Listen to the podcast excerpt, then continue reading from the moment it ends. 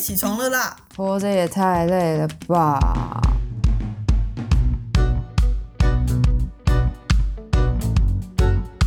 欢迎收听《小岛生存指南》。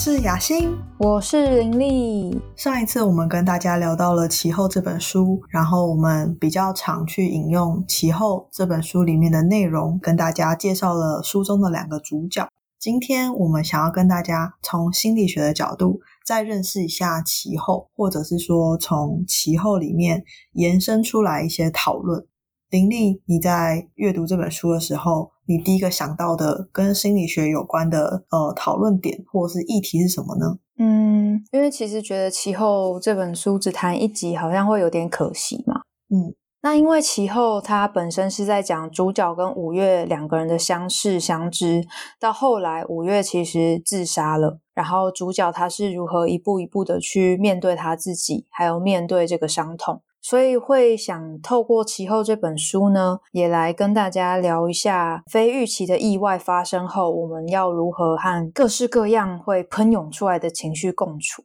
在这个生活中呢，好好的安顿自己，还是会透过其后这本书的一些内容作为对照啦。今天会想要跟大家讨论这个部分，会不会连续两集都太硬了？雅欣，我不会，因为我是一个严肃的人。好的，好的。呃，希望大家可以听的不要有负担啦。然后，如果大家觉得有什么意见的话，也欢迎随时到我们的 IG 给我们指教，请踊跃留言。那因为在书中，五月自杀之后，主角是第一时间就是用电话知道这个消息，因为那时候他们五月是人在法国巴黎，然后主角是在日本东京。那主角其实。接到那通噩耗的电话，他其实心里是没有反应的，他没有任何的情绪，也没有马上掉眼泪，却是在想说：“我是不是为五月做的太少了？”这样子的反应很正常的吗？我觉得没有情绪的部分好像蛮正常的。就当我们收到一个蛮冲击性的消息的时候，因为那个保护机制会启动，然后我们就会陷入一种。直接否认现在的状态，或者是直接把自己的情绪的部分把它先关起来，因为那个东西太大了。如果我们一下子要马上打开自己的感受，或是那任何的东西，其实都会对我们自己的身体造成一些蛮大的伤害。嗯，就像得到外伤的时候，可能第一时间那个伤口会麻麻的，或者是没有痛感。对啊，像那种被纸割到，有没有一划过去，你瞬间只会觉得哎凉凉的，但是真的痛起来，可能已经是好几分钟之后事。嗯，它就是一个。身心理的保护机制，而且再加上，如果说主角他本身又是一个这么压抑跟理性的人啊，他就更难在那个当下，或者是甚至我觉得在短时间，其实都很难去发现自己有一些感受。嗯，但是他有写到一个蛮重要的是自责，嗯，就是好像会觉得是不是自己做的太少，嗯，尤其是在面对身边有亲人朋友自杀之后啊。那些留下来的人，在接到消息或是知道的时候，他可能就会马上陷入一种自责跟罪恶感的情况。嗯，因为那时候五月并不在主角可以触及的地方，所以主角可能也不太清楚五月到底是什么情况。他其实知道五月常常会心情不好，就是会进入一个很忧郁的低谷，但是因为以前五月都走过来了。他可能又一阵子又又可以好一点，所以主角他有一个嗯，那应该是说侥幸的心理吗？他就觉得这次五月也可以走过来，但结果就是没有。我觉得甚至可能也不能说那是侥幸，有点像是后面当五月他死亡之后，可能主角才会觉得当时的自己是侥幸的这样想。可是说不定对于。当时的主角他做这样的选择，是因为他现在没有办法负担更多的情绪，有点像是如果今天我们现在自己已经处于一个压力很紧绷的状态啊，当有其他人他想要来跟你诉苦，或是他想要来跟你分享说，哎，一些比较是你现在没有办法去处理的，就是以认知上来说，有点认知超出负荷的状态，然后情绪超出负荷的状态。我们也会适时的去做一些拒绝嘛。可是后续那个意外发生，或是非预期性的事情发生的时候，我们回推回来，可能就会觉得是不是自己做的不够，做的不好。像当如果我们有一个人他是寿终正寝的话，我们可能就会觉得，哦，他已经好好的活过这一生，然后他是带着一个圆满的一个状态离开的。虽然我们留下来的人会悲伤、会难过、会有失去的痛苦，可是它跟其他那种非预期性的死亡或是离开是有一些不同的。通常我们会说，如果是意外事件，像是自杀，它会让留下来的人陷入一种复杂性的悲伤中，就代表说那个悲伤它不只是难过，不只是失去，可能还会夹杂一些很复杂的感受在里面，像是自责感，就像刚刚讲到的主角提到，他觉得他好像做的不够，嗯，或是后悔，我是不是怎么样怎么样就不会有今天这样的局面，好像会有这样的怀疑，嗯。嗯，其实主角一开始啊，我觉得可能也是因为年代的关系吧，就是以前可能智商这件事情对于大家来说都是一个很陌生，或者是会觉得不是很舒服，就把自己的心理状态袒露在一个陌生人前面。可是后来过了很久很久之后，主角他还是没有办法走出这个创伤或者是悲伤也好，所以他其实是有去看精神科医生的。然后那时候用的手段是。也吃安眠药，就是也有用药，然后也有做智商的辅导这样子。那你觉得，像面对这样的创伤啊，你会觉得大家要什么时候去判断说，哦，我可能需要就医的帮助呢？嗯。因为我们刚刚讲了嘛，就是当意外发生的时候，嗯，之后经历的那个感受是很复杂的。包括刚刚你讲到，就是在呃其后这本书的那个时代背景下，三十年前的台湾，其实对于智商或是对于身心科，现在都已经改改成叫身心科了嘛，以前叫精神科，那个接受度都是不高的，嗯，甚至可以说是很低，或是会被。周遭那种很爱就是讲别人闲话的人说啊，他笑诶或者是什么的，嗯，会有异样的眼光。好像对照来说，那个主角当下经历的那个状态，比我们更难去想象。第一个，他可能是同志，嗯；第二个是他现在经历的是他的算是至关亲密的好友的死亡，嗯，非预期性的死亡。然后再加上他又是一个压抑跟理性的人，所以在那个状况下，其实有蛮多的时候，他是被牵制在这个社会大众的眼光之下的。包括可能同志当时被污名化，自杀一直都被污名化，甚至是你要去讲出来，还会被别人说你家丑不要外扬。我觉得那当下是很痛苦的。诶像雅欣刚刚提到那个要怎么去判断自己要不要就医啊？我觉得好像没有什么可以去判断要不要就医的标准，但是可以以自己现在的身体状态去观察。所以，如果是对于情绪比较压抑的人，我会觉得可以从身体的症状去做一个对照，然后和观察，确定自己现在是不是可以至少维持一个最低限度的正常生活。比如说，你会不会睡不着？你会不会好几天？你都没有入睡，你会不会吃不下？会不会一吃东西就想吐，或是甚至头晕、非常疲倦，没有办法做任何事？可以先从身体的症状去做一些观察，然后先去吃药稳定一下现在的症状，再同步进入咨商。因为智商毕竟它是一个需要长期的工作，尤其是在经历这样子重大的痛苦之后，那个智商它的呃时间就会拉得蛮长的。嗯，但是它没有办法像药药一样马上缓解你的症状，让你回到一个至少可以生活的水平。那当然，后续要再去讨论说，哦，你不想要用药啊，或者是你想要减量或什么的，我觉得那都是等急性期过了以后再去讨论的。嗯，的确，主角应该也是在书中是处在一个睡不着或睡不好的情况下，他才不得不去就医的，因为他的身心状态已经影响到他自己的日常生活。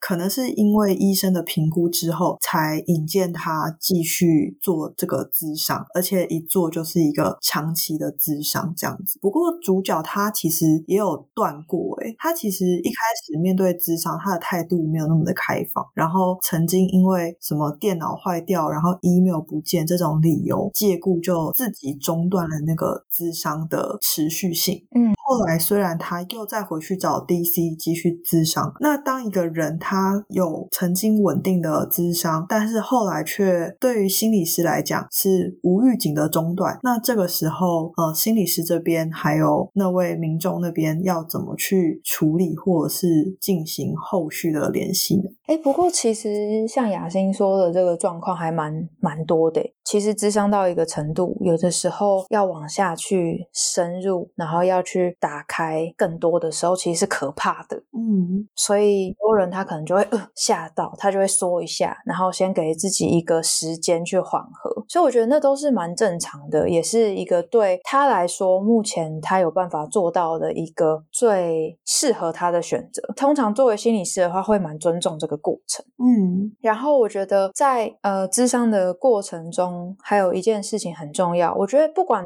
有没有要去做智商啦，在面对创伤之后，有一个步骤叫做哀悼，是很重要的。你说的哀悼是指说去承认这个意外的发生，对自己来说是一个很大的冲击吗？嗯，我觉得光是要承认就已经是一个很大的对自己的支持了。嗯，因为如果以主角现在的这个状况来说，他其实同时还面对着社会上的那种眼光跟压力，还有他自己的过不去，代表说他一直都拒绝自己去面对这个难受。嗯，他觉得自己不应该这样啊，他会同时被一些自责感包围，没有办法抒发。嗯。对他自己，或是之于这个社会也是这样。嗯，我觉得其实，在书中啊，有一段话是让我特别觉得很为主角开心的，因为他原本其实就长期的智商，但是在一大部分的时间里面，他都没有非常的敞开心扉，或者是他一直在避免去触碰，或者是谈到五月意外的这件事。他在里面有一段话，我觉得那段话对于整个主角的心情转折是。非常重要的。他说，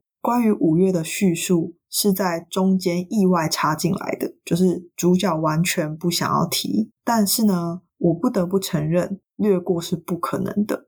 我总想把文字写得非关五月，不流露伤势。在 DC 的椅子上，也总固执要跳过五月，改以抽象的观念、无人物、无故事的方法跟 DC 谈论自己。那如何可能呢？喜爱摄影的朋友告诉我，镜头是不会骗人的。被摄者带着什么心思，在镜头下无所遁形。写作也是，而且有时候他说出来的，比我们嘴里能说出来的多得太多。所以，虽然有一大部分的时间，咨商时间，主角都不愿意去面对这个意外所带来的创伤，但是其实他后来是自己有觉察的。我相信，就是这个对于心理师来讲，应该是一个很大的进步。嗯，我想心理师应该也会蛮感动的，不管他是一个什么样的变化。至少他更靠近他自己，更靠近他的感受的时候，他就更有机会去面对这个伤痛对他带来的影响，去承认这个难受是怎么样在控制他的生活。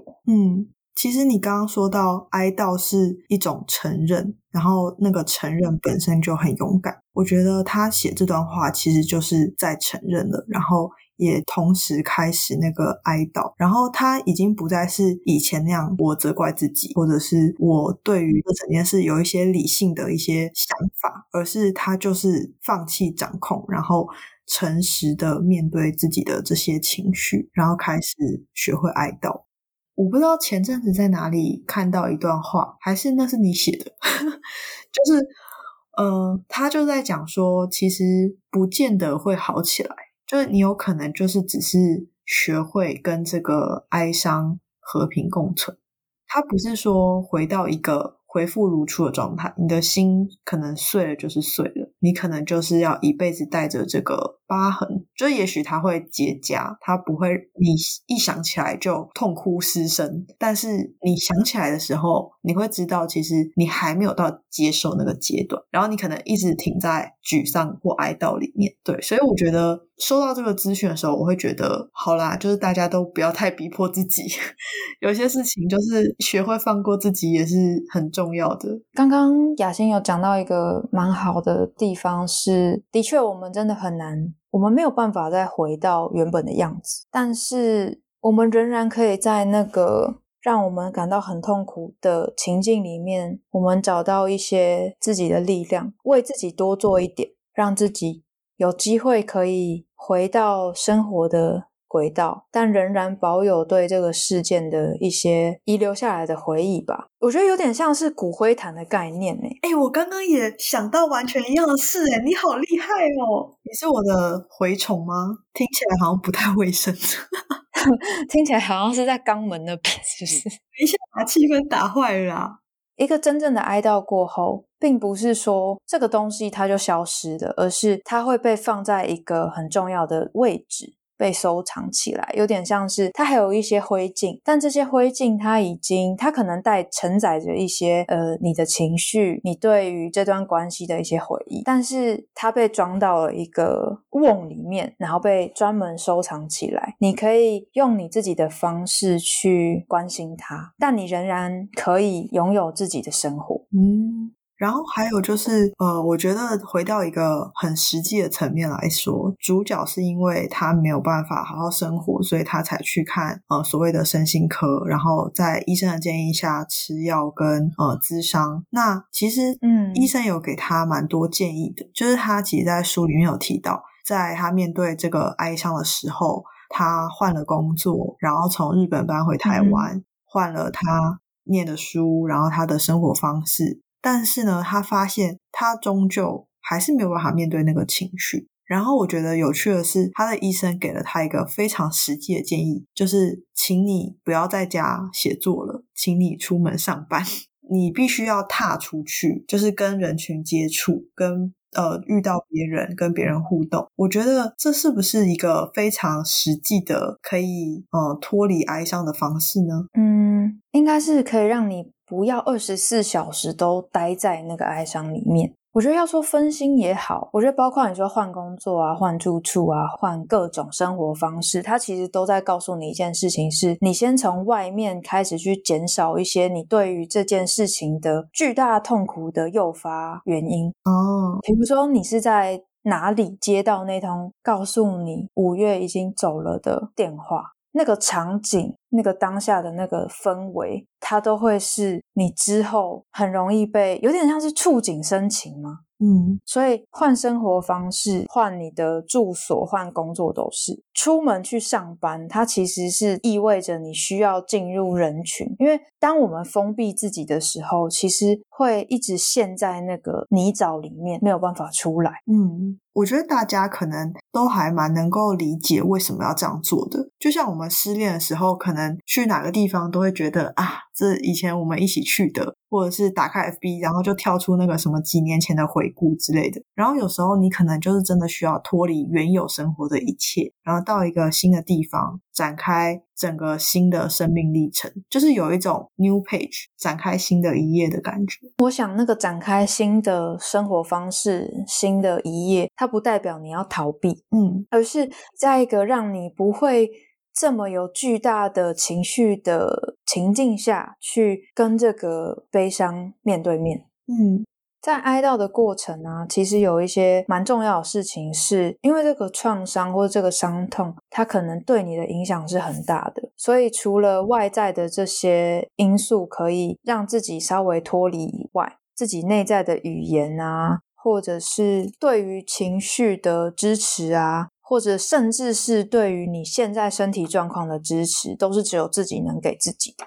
嗯，就是好像是觉察自己的情绪。觉察，然后观察它，看着它就好了。嗯，谢谢林丽的分享。到了最后一步啊，我其实蛮讶异的，就是主角他其实是在他的父亲的丧礼上，他才真正的走到了哀悼的最后一步，就是松开了心中的枷锁。我觉得这点非常的有趣，因为可能我自己没有经历过这么大的创伤，所以对于书中主角他的，对于书中。主角他的这个叙述，你有什么想要跟大家分享的吗？在书中，主角父亲的逝世有一个好重要的地方，叫做他哭出来了。那段话是说：“我哭个不停，将以前没有哭出来的泪水放纵的一次流干。同时，我们也和解了。死亡让我看见了他的面目，仿佛这么长的征战中，就是要教我这顽劣分子，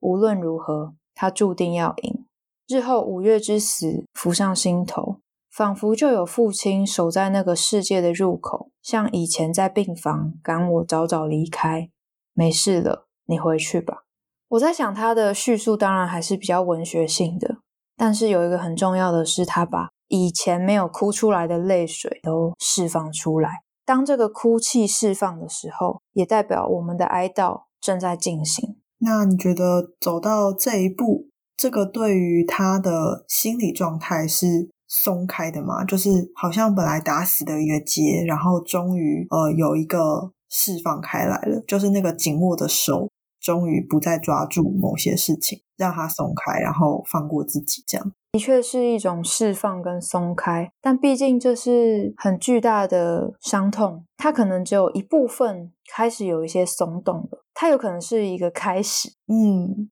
不能说它是一个结束，因为毕竟要疗愈伤痛、疗愈自己，它是一个一辈子的事情。它随时有可能在我们状态比较不好的时候跑上来惊扰我们。嗯，其实刚刚虽然我说我知道可能有一些伤痛，它就是会一辈子陪伴我们，但是我忍不住就是要想说，到底什么时候会有一种一切都过去了，我终于放下了这件事情，对我而言终于有一个完结的感觉。因为可能我个性比较急吧，我就会看到主角这样，我就会想说，那这样子他会好起来吗？就忍不住要这样想。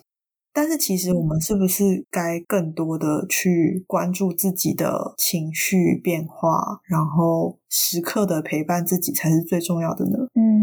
我想每个人在面对自己的时候有不同的方式，那我也不会觉得说哪一个方式它是一个特别不好的。可能当然有一些是伤害自己的，比如说成瘾问题或者什么的。可是它终究其实就是要告诉我们说，我们再让自己可以好过一点。但总归来说。我还是会觉得这个过程有一个很重要的是，不管你是用书写的方式，还是你是用说的方式，最好是有一个对象他可以听。那在这个说的过程中，一次一次、一次一次的，都是一种释放。你会慢慢的发现，从第一次到后来到最后，你可能有不同的观点跟角度去看它，去重新诠释这个故事。它不再只是你一开始看到的那个样子。嗯，的确。事情或者说真相或者是故事，它都是多面性的，它非常的复杂，因为一切都跟人的心态或者是一些情绪有关。我们这一集就是聊了蛮多面对情绪的方式，或是面对伤痛的方式。这一集的最后，呃，想要问一下林丽，我们这一集给大家的生存指南是什么呢？我会想到我之前在看《中年失恋日记》里的。一句台词，他说：“我原本以为自己永远都无法释怀，但最终还是走过来了。”嗯，我想伤痛会在，但你对于这份关系、对于爱的连结也都会在。这个爱和连结，它最后会成为你支持你走下去的力量。祝福大家。OK，好的，谢谢林丽的分享。那因为其后其实他书中有描写非常多五月的一些状态，然后还有主角的一些心情，其实是围绕在比较忧郁的情况底下。但是呢，我觉得大家经过两节介绍，可能对于这本书或是对于其中涉及的一些呃情绪或者是伤痛，也有相当的了解跟概念了。那不知道大家可以想象主角的挣扎跟彷徨吗？或是你可以理解五月是一个。什么样的人呢？今天这一集主要还是对照《其后》这本书的一个脉络去做对照，所以在说明创伤或是伤痛，甚至是它后面的疗愈是比较一个粗浅的讨论。那如果大家有任何想要深入了解的部分，也都欢迎跟我们说。然后对我们这一集的节目有任何的建议，也都可以私讯告诉我们哦。欢迎大家追踪小岛生存指南的 IG 账号是 Island Life 底线 Official，把你的想法告诉我们。也欢迎追踪雅欣跟林立的 IG 哦，我们会把我们的 IG 放在下面的说明栏。小岛生存指南，我们下集见，拜拜拜。